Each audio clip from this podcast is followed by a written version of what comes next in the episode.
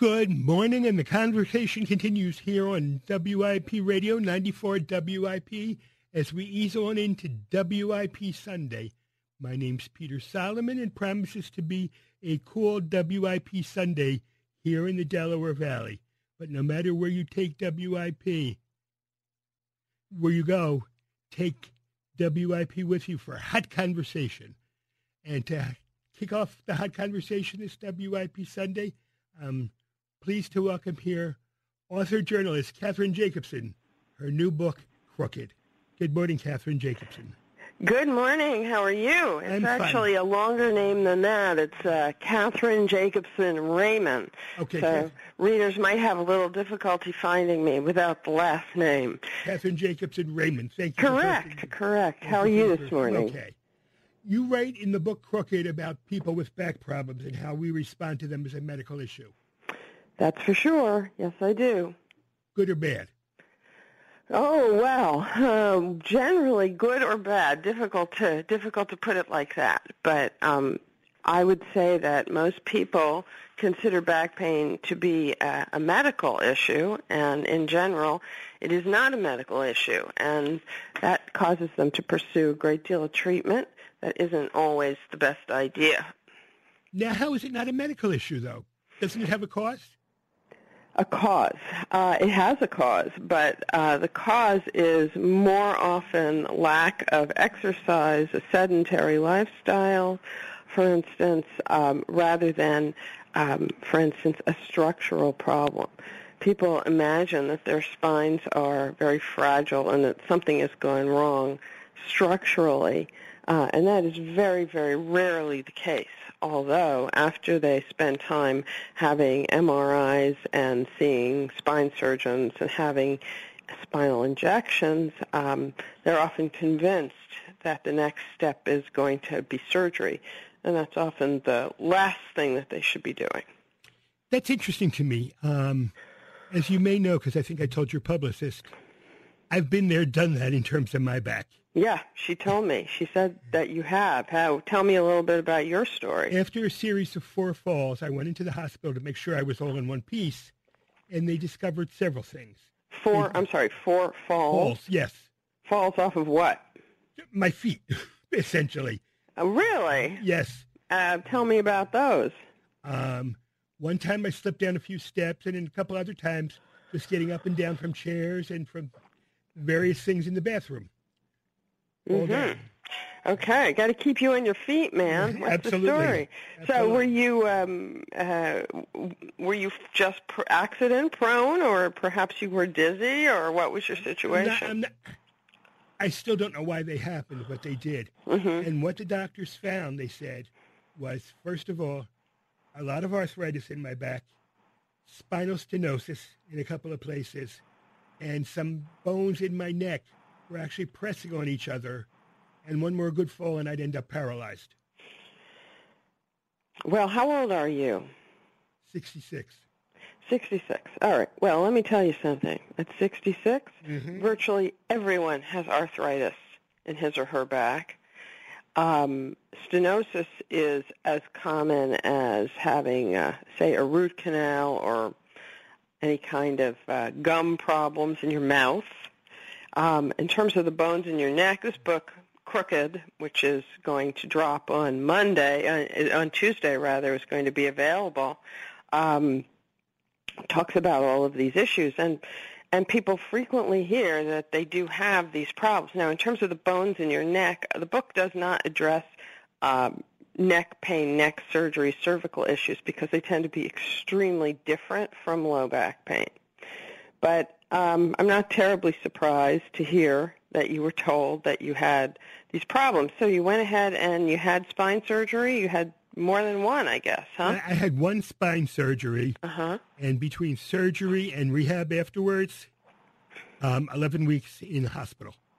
Oh, how dreadful for you. I mean, a bill I saw from my insurance company, not what I had to pay, but what the insurance company paid, Yes. $38,000 just for the hospitalization. Thirty-eight thousand. Yes. Oh, I bet it was bigger than that. If you were in the hospital for eleven weeks, you can run up a bill for thirty-eight thousand dollars in about you know a couple of days in a hospital. So well, is that what you had to pay? No, no, no, no, no, no. That's what my insurance company said. What about the surgery? That was involved with the surgery. I never got a separate bill from the surgeon. Oh, it was more than that. I guarantee it. Your typical spinal fusion surgery is about $110,000, and you're in the hospital for four to five days. So um, that is pretty cheap. So, what do you think? What did? What kind of a surgery did you have? It was done by a neurosurgeon, and it was mm-hmm. called a laminectomy. It was a laminectomy, yes. and was it in your uh, low back or was it in your neck? In my neck. All right. So you had some problems in your neck, and as I say, the book really does not address that because neck surgeries are entirely different than low back surgeries, um, and there is not the kind of fraud, controversy, and, and uh, overuse that's described um, in terms of neck surgeries. Is not not the same problem. Where um, in as you can read in my book, the problem with uh, low back surgeries is that they are very frequently not necessary and they're often harmful. People do not necessarily recover well. How did you recover? Slowly but surely, as I said, between hospital and rehab later, mm-hmm. 11 weeks, then came home. so the, the rehab was, you were in the hospital for how long actually? Maybe a month. A month? Mm-hmm. Now, were there some other associated problems there? Nope. Nope. How long ago was this? Last year. The My audience will remember. goodness. So you really have been through the mill. Mm-hmm. I'm very sorry for you. And how are you feeling now? Still have pain in the neck and still have pain in the lower back. Oh my God! Well, you're a very standard uh, situation. I'm really sorry to tell you that, but this frequently is the case. Are you of normal uh, normal weight, or are you okay slightly overweight, or what's your yeah. what's your situation? When I went into the hospital, mm-hmm. I was very overweight. Mm-hmm. After the 11 weeks, I lost over 100 pounds. Wow. Well, see, that was definitely good surgery. Then that was that was definitely in your favor, right? Right. And now I'm probably just slightly overweight. Mm-hmm. Well, you know, there's never been shown to be a specific correlation between obesity and back pain, but you know anybody with a wit of common sense can see that there actually is, um, because people who are obese or even morbidly obese, which I assume you were if you lost 100 pounds, mm-hmm. um, really don't like to get up and move. And there's certainly a correlation between a sedentary uh, existence and back pain. Yes. And and I hope you're moving now, man. Doing get up right now. Get a, get up and run around the office a little bit while we're talking, okay? I'm doing my best. I go to physical therapy, uh-huh. and that helps a whole lot. And I, can, I, I know what you're saying, Cathryn, in that um, just, you know, you, the listener should imagine carrying around a 100-pound suitcase on your tummy. Right, or just a big bag of rocks on mm-hmm. your butt. How about that? You know, that'll really drag you down. Amen. So, Amen. Uh, but, how, but how do you know? You should, are you saying we should just assume that if you've got low back pain, anyone talking to you about injections and surgery is running a scam on you? Uh, I can't say that because there are people who have cancer and there are people who have rheumatoid arthritis and other very serious uh, illnesses. There are people with infections. And you know and those things do need to be looked into. But they are very very rare occurrences. And the gross majority of people who walk into a pain uh, a pain management doctor's office or a surgeon's office or have an intention of getting an injection you know they're not they're not the people who need them.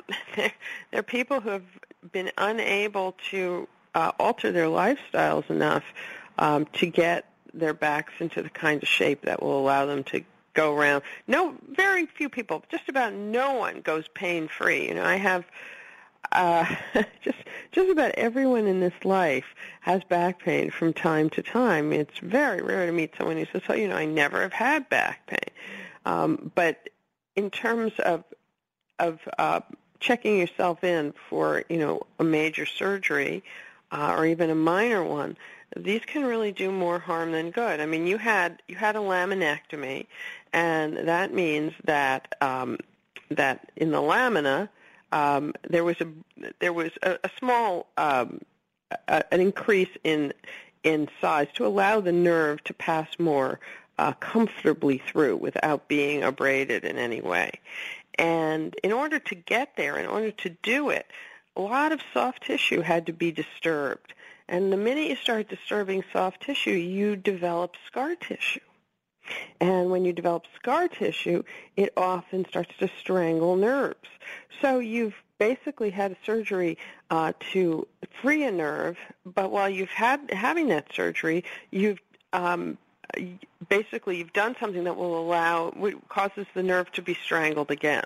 So it can be like a zero sum gain. Then people turn around, they go do it again, um, and of course the scar tissue, the quantity of scar tissue increases when they do it again.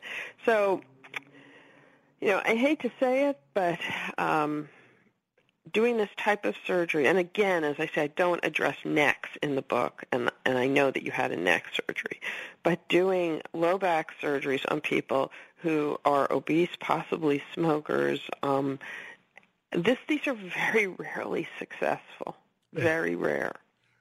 At least I wasn't a smoker, but in addition to the back surgery, since the back surgery, I've had two rhizotomies two rhizotomies. Okay, mm-hmm. so you've had um, nerve ablation. Yes. That means that they've gone in um, with a, a wand or um, a, uh, and they've basically burned out the nerves around the the facet joints, mm-hmm. and um, these those nerves grow back very quickly. So you know that you've had two, probably you had some relief from the first one, and then the nerves grew back and you had another one. Is that, would you say that's a pretty yes. good assessment of what happened? Although they were on two different sets of nerves.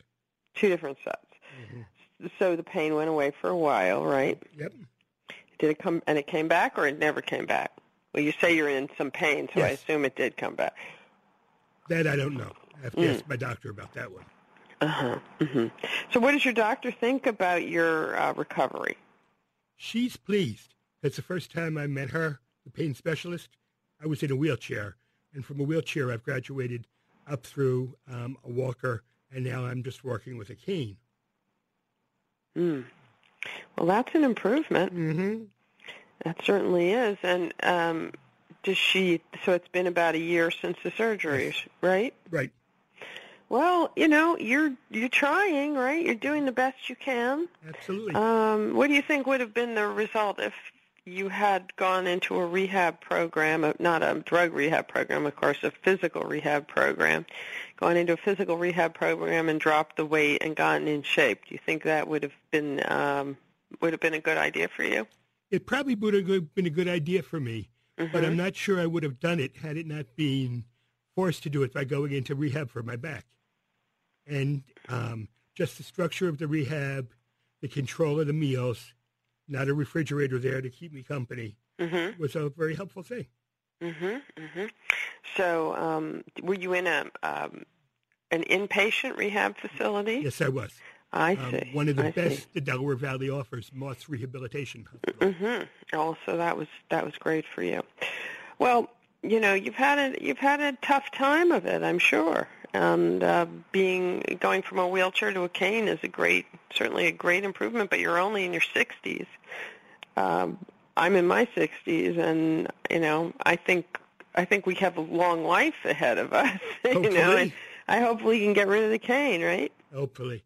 But yeah. I guess my major question, Cathryn, and my guess the question that a lot of people would ask is, mm-hmm.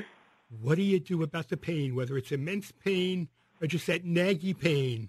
That you know you may want to take a couple aspirins for, and mm-hmm. maybe it will and or won't help. In that, it wears you out. Yes, it can be. It is exhausting, no question. It does wear people out, and it makes people make very bad decisions as well. Because when you're in pain, you really can't think straight. And there are a number of chapters in the book that address that, um, and and what happens in the brain um, that allows you um, that really sort of compels you to need to make a choice, make a decision, and oftentimes not the right decision. And often people make uh, choose serial interventions. You know, they spend a bunch of time and money with chiropractors and a bunch of time and money um, in a in a kind of physical therapy that is what they call cookie cutter physical therapy, um, and they don't get good outcomes from that, and they move on to injections and MR and have an MRI, and they they travel down this path and they keep grasping at the next thing and the next thing, uh, always pretty sure that what they need to do is find someone out there who can fix them. And unfortunately, that is very that's a very misguided notion in general that there is someone out there who can fix you. Uh, what is necessary actually is to start is to keep moving or to start moving again.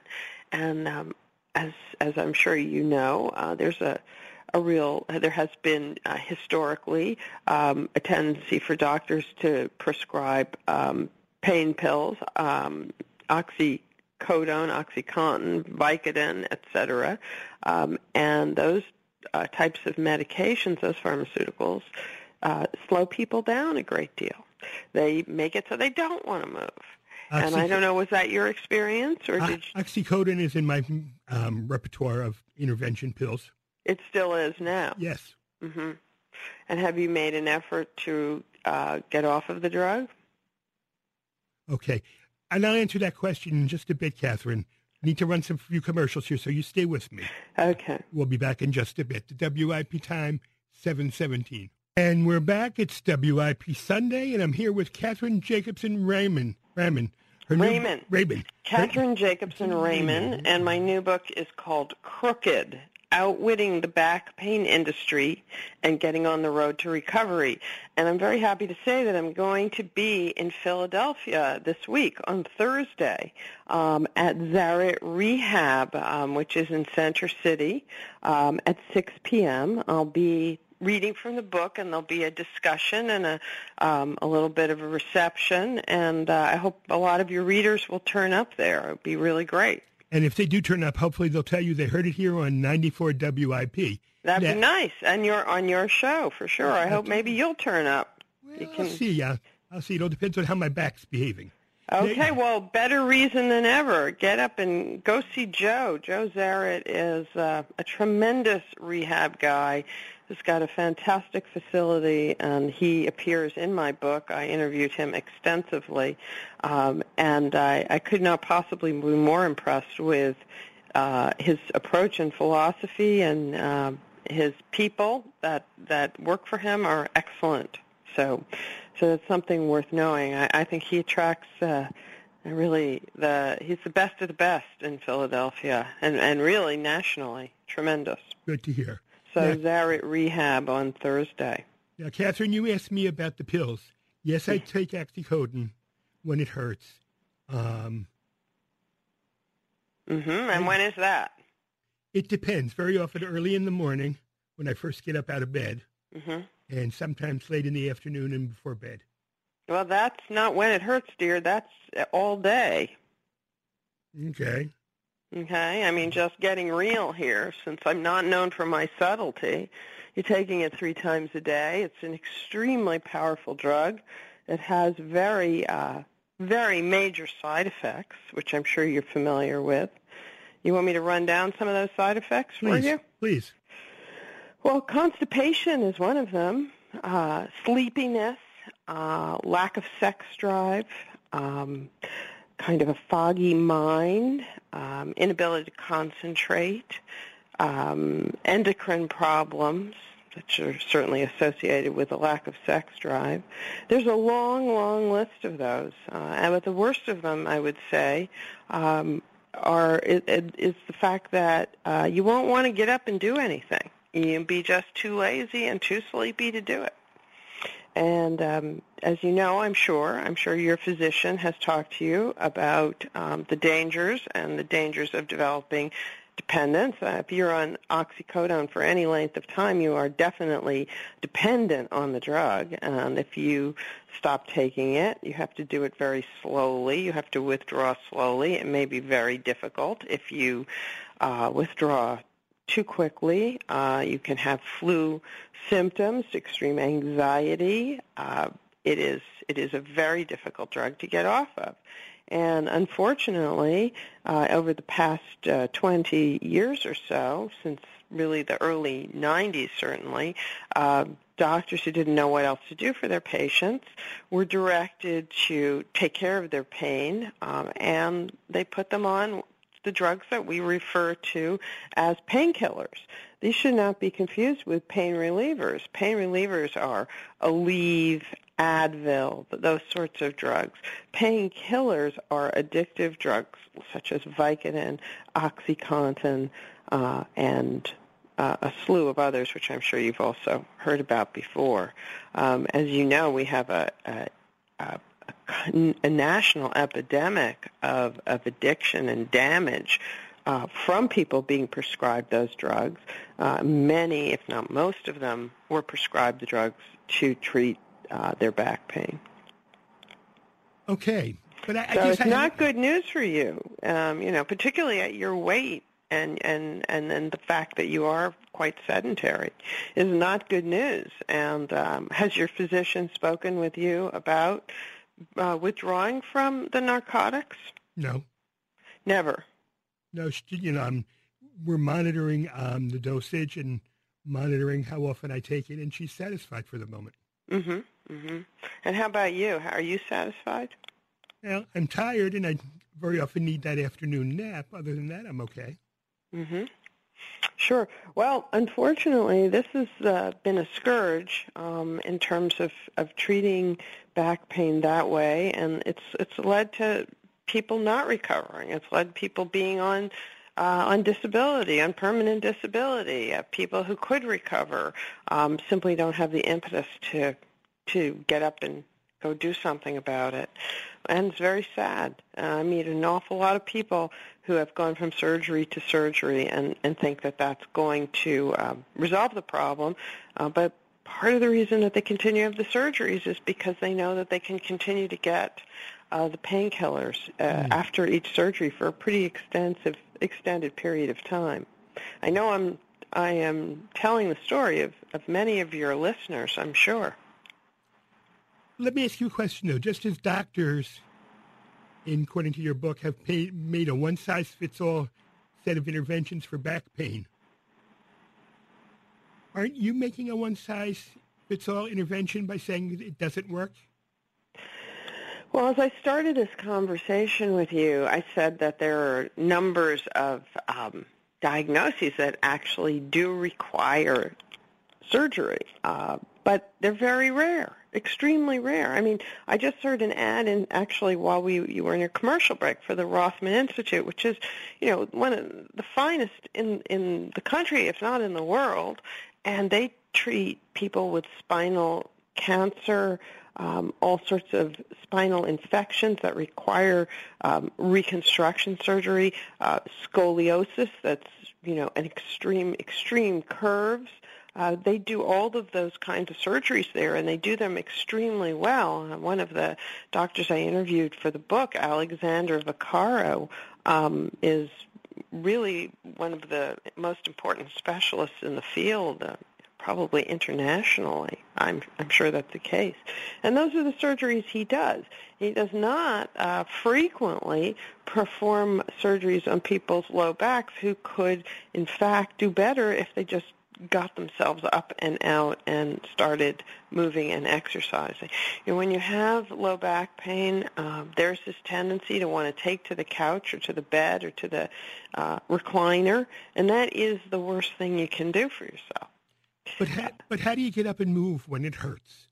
Well, that's why you need a really good rehab program. And you know, uh, ironically, um, Joe Zarett's program in Philadelphia is one of those programs. But they are all over the country, and takes a little doing to find them. And and that's I I spend a, a couple of chapters in my book talking about what one of the such program really looks like. Uh, you know, you're going to need to have some help. And I talk about the need to have what I call a back whisperer, somebody, a back whisperer. It's kind of a hard thing to say, but somebody who can guide you through. And when you decide that you'd rather stop, keep you going. So yes, is it one size fits all to say that most people who have, um, you know, typical conventional low back complaints uh, do not need to have surgery? I guess it is, but it's also very accurate. And I'd like to say thank you to Cathryn Jakobson Ramin, her new book, Crooked, Outwitting the Back Pain Industry and Getting on the Road to Recovery. Now, Cathryn, one more time, your visit to Philadelphia is this Thursday, correct? It is this Thursday. I'll be at Zarett Rehab. That's Z-A-R-E-T-T Rehab, Center City, Philadelphia, at 6 p.m. Uh, please come on over. Give them a call if you have a chance, and uh, then come over. That would be a little bit better. You want to wait a second, and I'll pull up the phone number here if I can?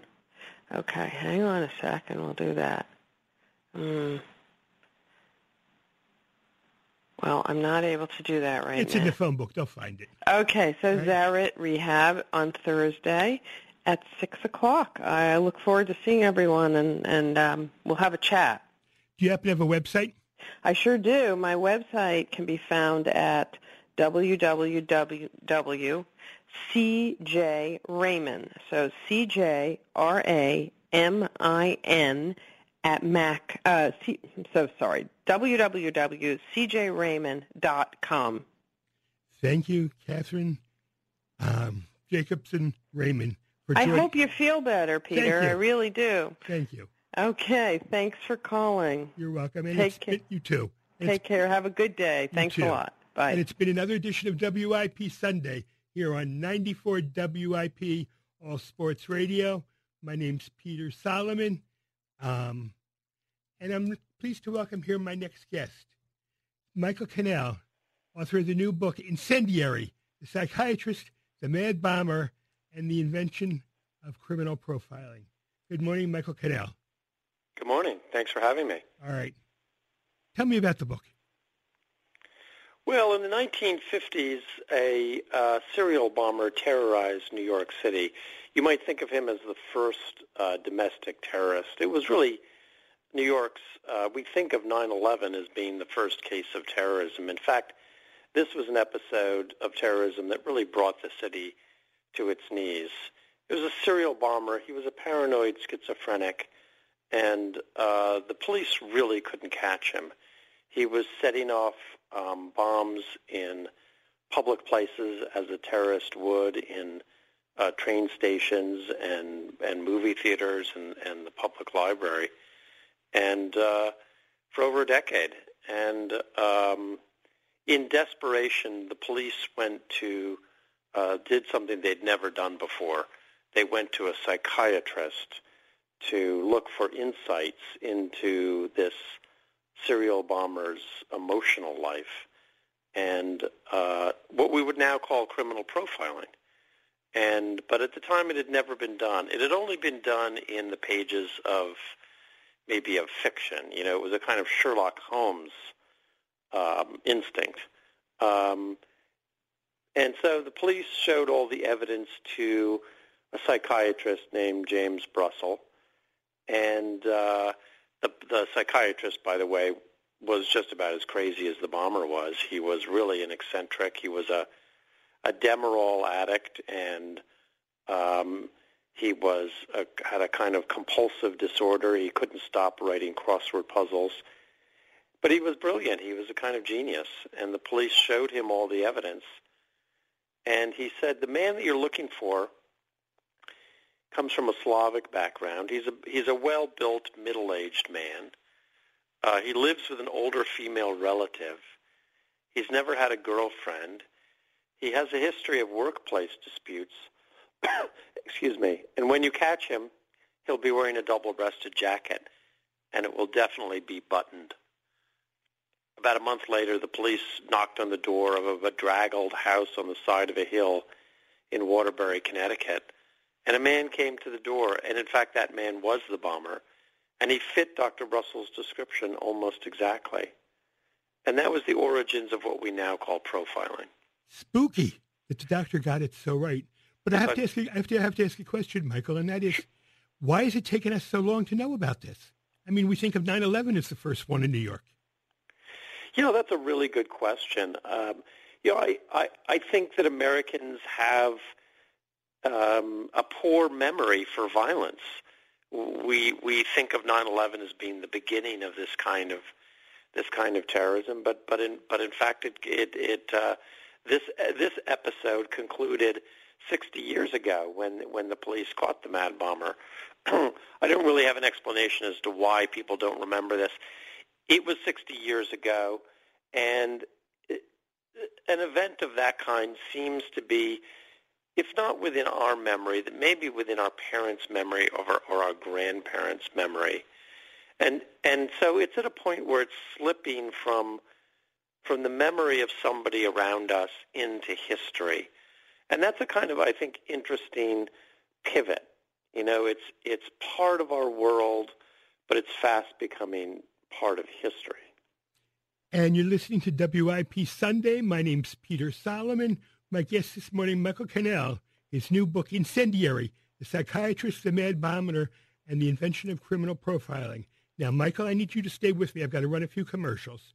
We'll be back in just a bit. The WIP time, 737. And we're back. It's a WIP Sunday and we're the home stretch with Michael Cannell, author of the new book, Incendiary, The Psychiatrist, the Mad Bomber, and the invention of critical profiling. My name's Peter Solomon. Michael, how did you find out about this story? Yeah, it's an interesting question. Uh, there's a great writer named Paul Hendrickson who uh, once said that uh, book authors can't find their subjects. Their subjects have to find them. When I heard him say that in a lecture, I kind of scratched my head. It sounded like the kind of baffling thing that writers sometimes say. But I've come to think that it's really true. I was reading microfilm in the New York Public Library while I was researching my previous book, which was about um, Formula One racing in the 1950s and the Ferrari team. And I, and I was reading an Argentine newspaper, an English-speaking Argentine newspaper on microfilm in the same era, in the 1950s, and I happened to see a headline in that newspaper that was about the Mad Bomber of New York. And it really jumped out at me. And right on the spot, I had a hunch that that might be my next project. And I began to read about the manhunt for the Mad Bomber, the longest, costliest manhunt in New York history. And right away, it seemed to have the the characters and the structure of a almost of a movie or, or a Netflix series. The, the I've mentioned the um, psychiatrist James Brussel, but there were other just fascinating characters who helped the police to, to, to catch the bomber. And so I knew very quickly that this would that this would make a good story. Now, if the psychiatrist was a little strange, why did they use him? I mean, it seems to me they want somebody who's a little more normal. Well, um, the thing about James Brussel, the psychiatrist, was that he was he was strange, and he was not a well-known psychiatrist.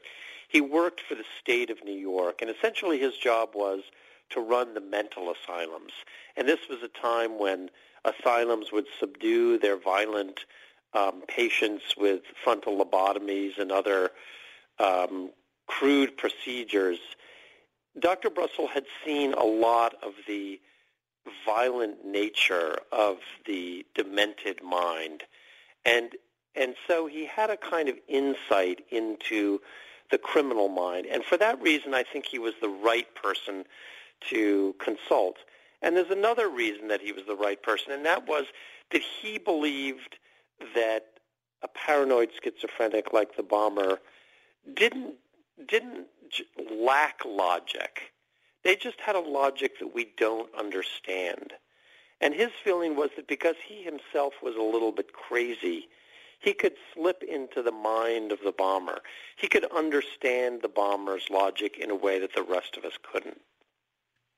But to be able to predict what the man would be wearing, it's a little strange. It's un, it's uncanny, isn't it? And uh, you know, when you you can barely turn on the television today without without stumbling into a show about CSI and profiling. In those shows, the profilers are portrayed as genius scientists, and they are scientists. But in Dr. Brussels' mind, profiling was not just about science. It was also about intuition. He called on the Freudian theory uh, of his background, and he also called on Sherlock Holmes-like logical deductions. But he also called on intuition. He looked at all the evidence and he sort of closed his eyes and conjured an image of who this bomber might be. And his feeling was that profiling was in part about letting the subconscious come up with an image of the bomber. Hmm. Tell me more about the bomber, please. Well, the bomber was a um, a man who was, in fact, from a Slavic background, as Dr. Brussel had predicted. He had worked at Con Edison, the, the utility company, the power utility company here in New York, and uh, he had he had been injured in a furnace blast. And as a result of that injury, he had contracted tuberculosis. He received very little compensation from the company for this for this accident. And so he had a le- legitimate workers' grievance against the company. But what to you or to me might have been a, a legitimate grievance, in his mind, inflated into a grandiose campaign against not just Con Ed, but all of the allied uh, corporate and governmental forces that he believed were conspiring against him because he because he was a paranoid. And so the bombing campaign for him was a kind of moral campaign. He believed that he was fighting these malignant forces. And he expected the newspapers to take up his cause. And when they didn't, he became he became even more outraged. And he bombed places like Grand Central Station, Penn Station, Radio City Music Hall? He did. In the early stages of his campaign, he tended to concentrate on Port Authority bus station and, and the train stations. He would set off his bombs typically at the height of rush hour so that they would cause maximum panic. But he was careful to place them in places where they, in that stage of his campaign, where they would not kill anybody or they would be unlikely to kill anybody. His goal was to create terror, not to kill people. But in the later stages of his campaign, he really set place, placed the bombs with intent to maim and to kill. And that, for him, that meant placing them in movie theaters where there would be dense concentrations of people in the dark. And in fact, he never did kill anybody. He came very close. He seriously injured 15 people. But it was becoming clear that he would kill people, probably kill a lot of people. And that's what really made the police panicky. They were desperate to to catch him before he began to kill. Did the bomber ever talk more about his motives? Yeah, Seymour Berkson at that time was the publisher of a newspaper called the Journal American. It was a kind of scrappy, middle market, tabloidy newspaper, uh, an afternoon paper published by William Randolph Hearst. And when William Randolph Hearst died, his successor was a man named Richard Berlin. Richard Berlin was a bean counter. He was a glorified accountant. And when he took over the Hearst Company, he took stock of their holdings. And he could see that the newspapers were not doing very well, particularly the Journal American, which was the flagship newspaper of the Hearst Empire. Afternoon, all, all newspapers were beginning to lose advertising to television in the 50s. But an afternoon paper was particularly vulnerable because they were competing with this new thing called the evening news, Walter Cronkite. And so Richard Berlin said to Seymour Berkson, you had better do something because your paper is is beginning to lose circulation and I will close it if I have to. So Seymour Berkson was desperate to give his paper a boost. And for him the serial bomber was a kind of gift a great story that he could try to he could try to to make his own. And his idea was to write the bomber letters on the front page of the newspaper. And he did that. He wrote the bomber a series of open letters urging him to turn himself in and offering him legal help and medical help if he did. And lo and behold, the bomber wrote back these strange cryptic letters written in distinctive block handwriting with peculiar phrases began to show up one after another in the Journal American's dirty newsroom down by South Street Seaport. And in these letters, the bomber began to articulate his grievance. And with each letter, uh, the Journal American, and by extension the police, began to close the, win- the search window. Now, this, of course, was a case where Seymour Berkson, the publisher, and the New York Police Department were working together. A very interesting episode because, of course, newspapers and police departments usually treat each other with mutual suspicion. But this was the rare case when they came together and uh, worked as a team to catch this serial bomber. And what was the final thing that let it happen to catch him? Well, they had Dr. Brussels' profile of the bomber, and they knew from the bomber's letters that the bomber had worked for Con Edison. And so they began to cross-reference the profile with work records, files of aggrieved workers in the Con Ed uh, archive. And eventually, the correspondence with the bomber yielded the year in which the bomber, or the date in which of the bomber's injury and they were able to find that in the in the Con Ed files. And at that point, they had a pretty good sense that that worker, whose name was George Metesky, that former worker, he he fit Dr. Brussels' profile, and so they went to Waterbury, Connecticut, and they arrested him. And the bomber, George Metesky, very readily cooperated with the police to an almost uh, bizarre degree. He was enthusiastically um, shared all the details of his bombing campaign with the police, and he had an uncanny memory for each of these bombs and the circumstances by which he had placed them. And I'd like to say thank you to Michael Cannell, author of the new book Incendiary, The Psychiatrist, the Mad Bomber, and the Invention of Criminal Profiling. It's a fascinating story about something that happened in the 1950s that's as relevant as today. Thank you, Michael. Thank you so much for having me. My pleasure. And it's been another edition of WIP Sunday here on 94 WIP. My name's Peter Solomon. Thank you to Phil Jackson, my morning producer, and Ann Tideman Solomon, my dear wife and associate producer. Couldn't do the show without either one of you. And I want to say stay tuned for listening with Sonny Hill. Always interesting and provocative discussion in the living room. Nothing left to say but see you soon.